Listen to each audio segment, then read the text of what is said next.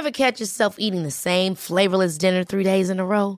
Dreaming of something better? Well, HelloFresh is your guilt-free dream come true, baby. It's me, Keke Palmer. Let's wake up those taste buds with hot, juicy pecan-crusted chicken or garlic butter shrimp scampi. Mm. Hello Fresh. Stop dreaming of all the delicious possibilities and dig in at HelloFresh.com. Let's get this dinner party started.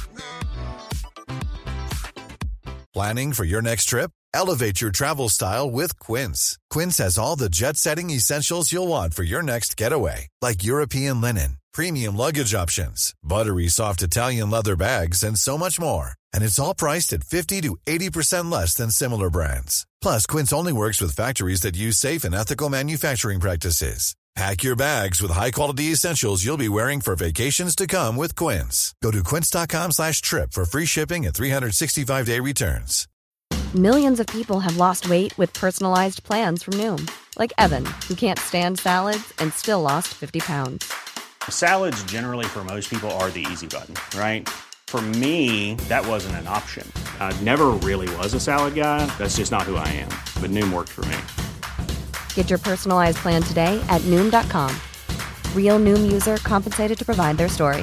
In four weeks, the typical Noom user can expect to lose one to two pounds per week. Individual results may vary.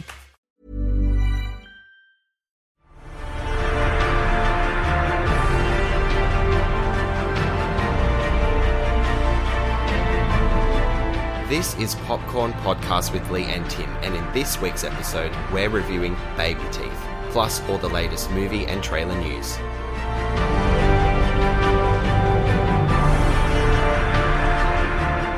Okay, so let's talk baby teeth, Tim. Straight out the bat, I just want to say I have not been moved like this by a movie in such a long time. I, as you said that sentence, I had chills going down my back because I, I think that we're really going to feel the same way about this movie in a lot of ways, and being moved is certainly one of them. You're so right. So the movie's directed by Shannon Murphy, who makes the jump from directing television series to movies here. So this is her first full-length feature debut. Do you want to tell us a bit about the story? Yeah, sure. So, Baby Teeth is what you call an unconventional love story, and it's focused around the title character Milla, who's played beautifully by Eliza Scanlen. And Milla is battling a serious illness while also dealing with the ups and downs of falling in love for the very first time. And the object of her affection is a delinquent drug dealer who is significantly older than her. Yeah, a total creep, basically. He is a bit of a creep, isn't he? And I think he is a very interesting character. One of them, they're all very complex, interesting characters, aren't they? Mm. But he's he's certainly up there, isn't he?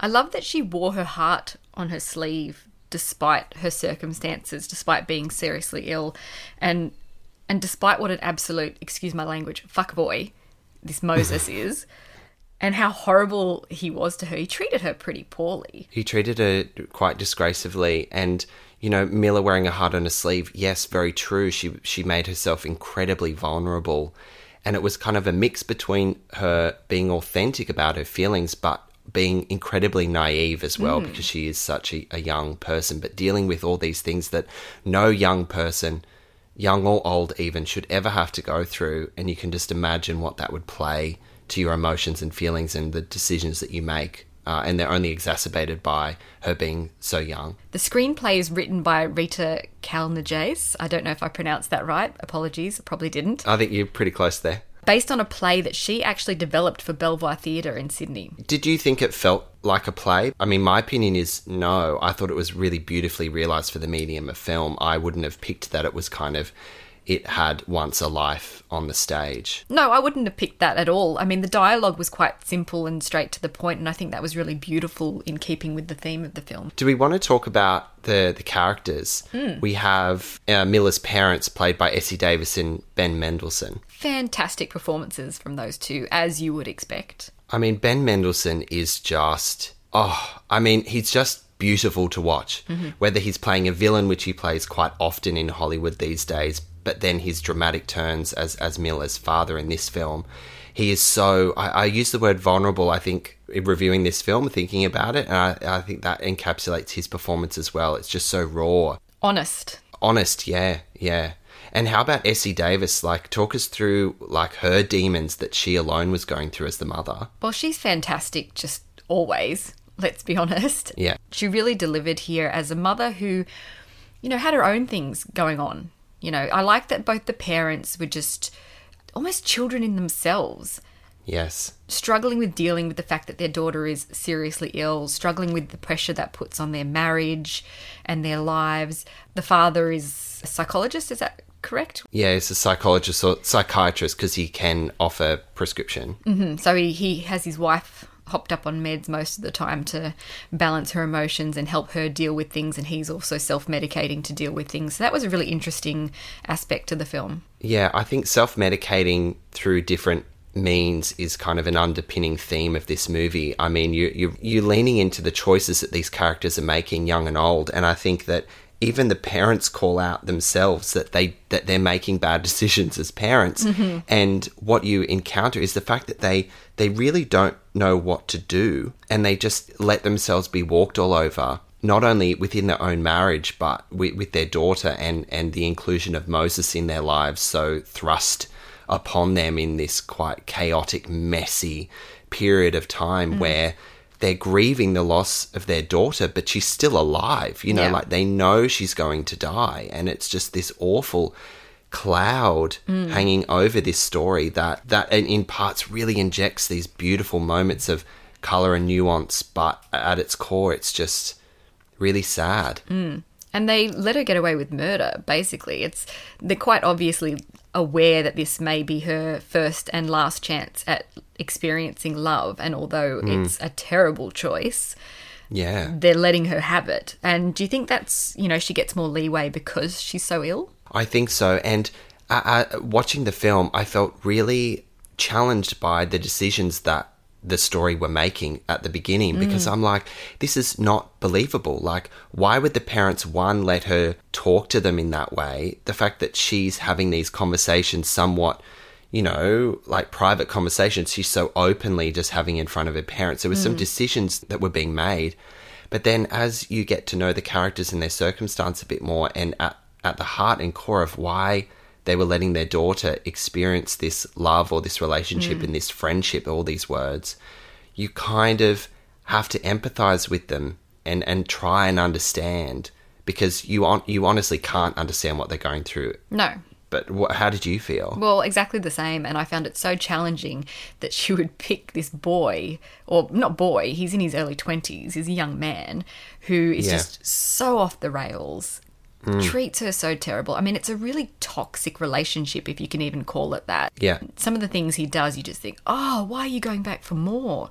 But Yeah. it is because you can't help who you love. And, you know, first love is all consuming, whether it's ill advised or not. Yeah, and I mean, look, Moses, the character of Moses, he lives in this world of enablers, and I think that Milla's parents are part of those enablers that le- mm. lead him, continue to lead him on this path of destruction. But their daughter's in the in the thick of it at this moment in time, and they have to kind of balance that being enablers to his drug addiction, but then also allowing him to give something to their daughter that they know she will never be able to experience hmm. you know, ever again because of because of her illness. There are some quite darkly comic aspects to this film as well. Did you find that? I enjoy that. Yes, I, I really do. Yeah, there were some pretty quirky characters, and the humor and the and the themes around it. I love their neighbor across the road. Which also felt a bit random. You felt it was a bit random. Some of it, yeah. Oh yeah. I mean, I guess it's just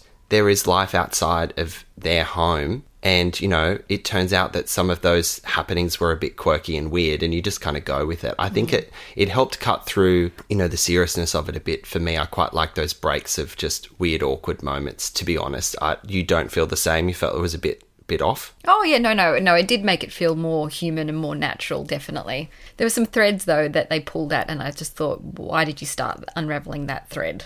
I guess it kind of leans into the theme that things are messy and things cannot be resolved easily or quickly.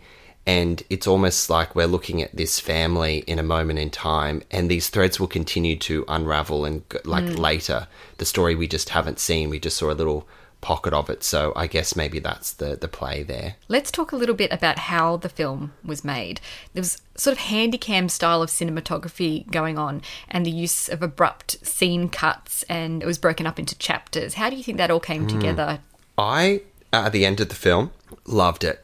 I loved that this narrative positioning was presented to you in such, you know, like not chapter one, not chapter two. They were very, some of the cue cards were really specific. They were a blimp in time or they kind of encapsulated a more longer sequence. And I thought it was a really interesting way to tell the story. I think it made it feel more like a diary entry. Oh, that's really nice insight. Yeah, breaking it up into how she might be writing all these things down in in her diary you know today was chemo day started you know today was falling in love today was when he gave me a bit of romance you know that kind of thing Yeah, it did. Now that you say that, it kind of felt like a young person was kind of just jotting thoughts down into a diary. That's a really, really nice insight there. I like that. and i think the handycam style of footage sometimes it made it feel more intimate like you were getting a mm-hmm. glimpse into this girl's mind or her diary Yeah, I think that it helped you lean into their into their life and into the story and who they were because what ultimately happens is this just I don't know, you just get this flood of just emotion and empathy from this family throughout this film and certainly at a at, at a particular moment.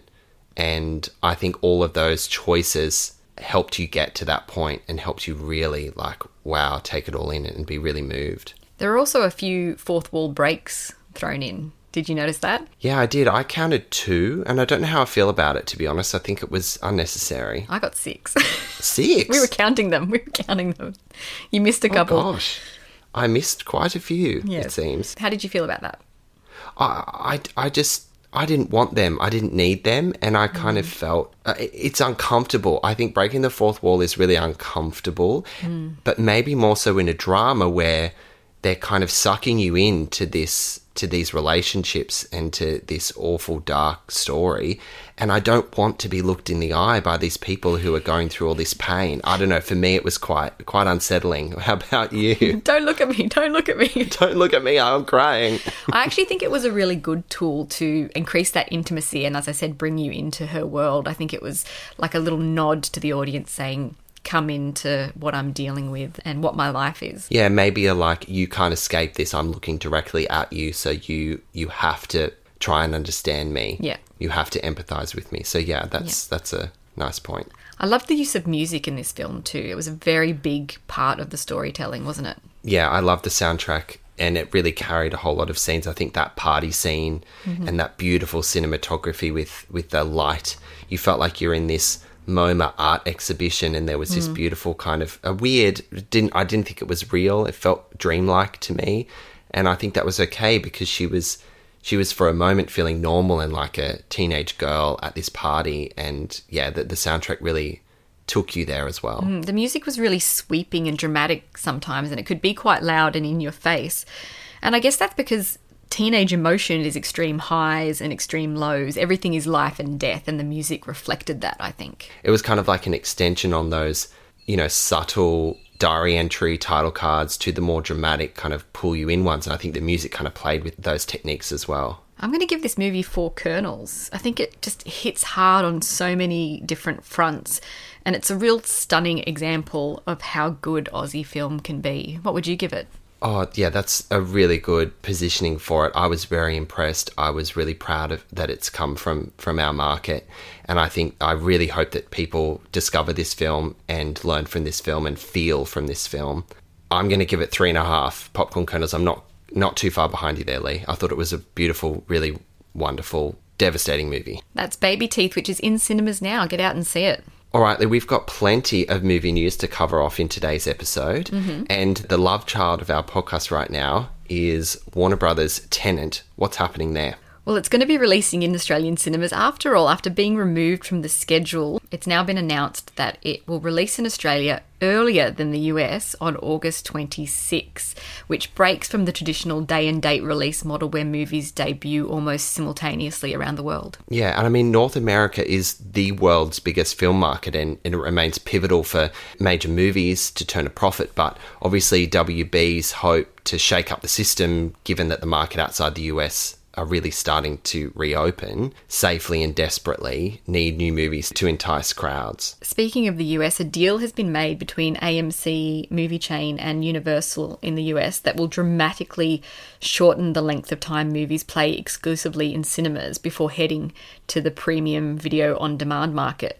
And Universal will be able to offer titles for rent to people at home after only three weeks for around the cost of a movie ticket. So that's about twenty dollars. I don't know about you, but that really concerns me because, uh, I mean, it's it's the sh- sign of the times. I mean, mm-hmm. usually in Australia we have a three month gap between a cinematic release and it finding its way on rental or to buy. Mm. And I guess the pandemic has forced distributors to get creative and release movies on digital straight away. We've seen a few titles like that. I think it would be really interesting to see what knock on effect this will have around the world as cinemas start to open up. What do you reckon? Well, it's definitely a historic deal, but will it discourage people from going out to the cinema? I don't know. Or will it increase revenue for a struggling box office? It could go either way, and I'm really interested to see how it pans out, especially with Tenet. Obviously, the latter is true. It will help inject into a struggling box office, but I think will it discourage people going to the movies? Potentially. I really just hope people are still yearning to go and have that shared experience. In other news, director Jordan Peele is teaming up with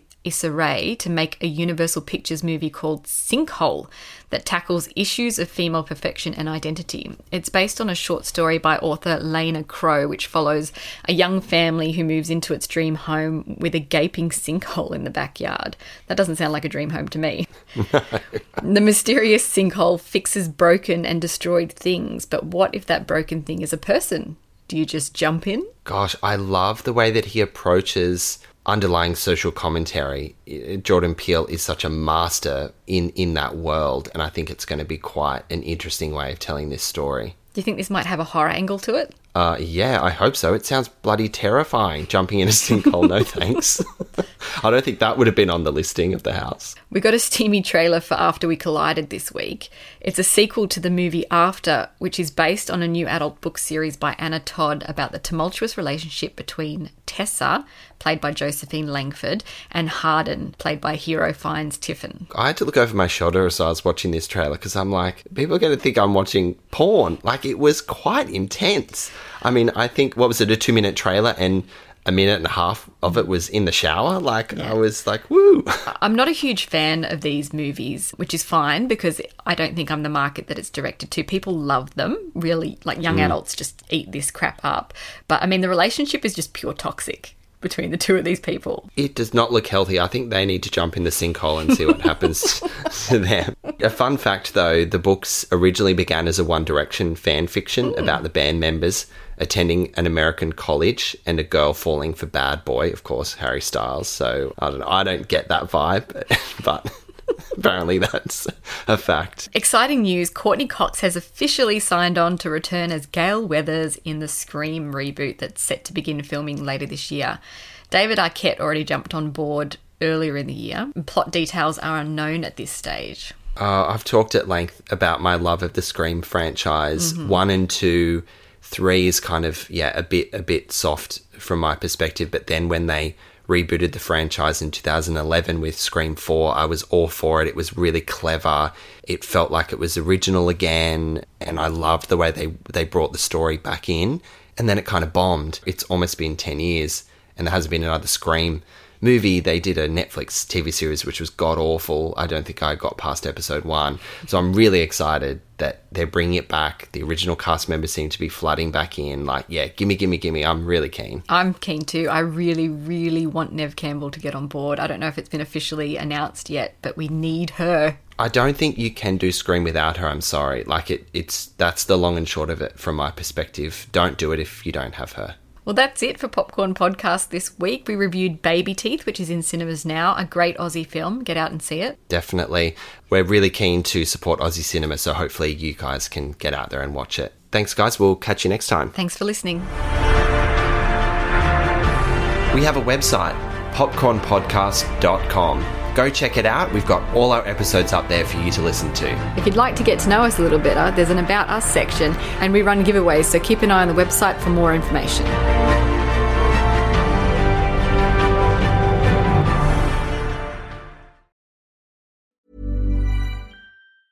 Hey, it's Paige DeSorbo from Giggly Squad. High quality fashion without the price tag? Say hello to Quince. I'm snagging high end essentials like cozy cashmere sweaters, sleek leather jackets, fine jewelry, and so much more. With Quince being 50 to 80% less than similar brands. And they partner with factories that prioritize safe, ethical, and responsible manufacturing. I love that. Luxury quality within reach. Go to quince.com slash style to get free shipping and 365 day returns on your next order. Quince.com slash style. Ever catch yourself eating the same flavorless dinner three days in a row?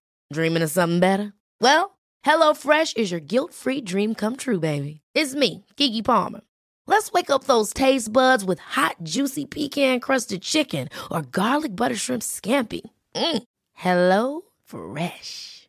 Stop dreaming of all the delicious possibilities and dig in at HelloFresh.com. Let's get this dinner party started. Want to get a chiseled look in the jawline? Sculpt and shape your jawline with added volume from Juvederm Volux XC. Juvederm Volux XC is an injectable gel specifically designed to be robust enough to improve moderate to severe loss of jawline definition. And it is the first and only hyaluronic acid filler approved for the jawline. Add volume to your jawline for a chiseled look with Juvederm Volux XC. For important safety information and to find a licensed specialist, visit juvederm.com. That's J U V E D E R M.com. Not for people with severe allergic reactions, allergies to lidocaine, or the proteins used in Juvederm. Common side effects include injection site redness, swelling, pain, tenderness, firmness, lumps, bumps, bruising, discoloration, or itching. There's a risk of unintentional injection into a blood vessel, which can cause vision abnormalities, blindness, stroke, temporary scabs, or scarring. Talk to a licensed specialist to find out if it's right for you. Visit juvederm.com. That's J U V E D E R M.com.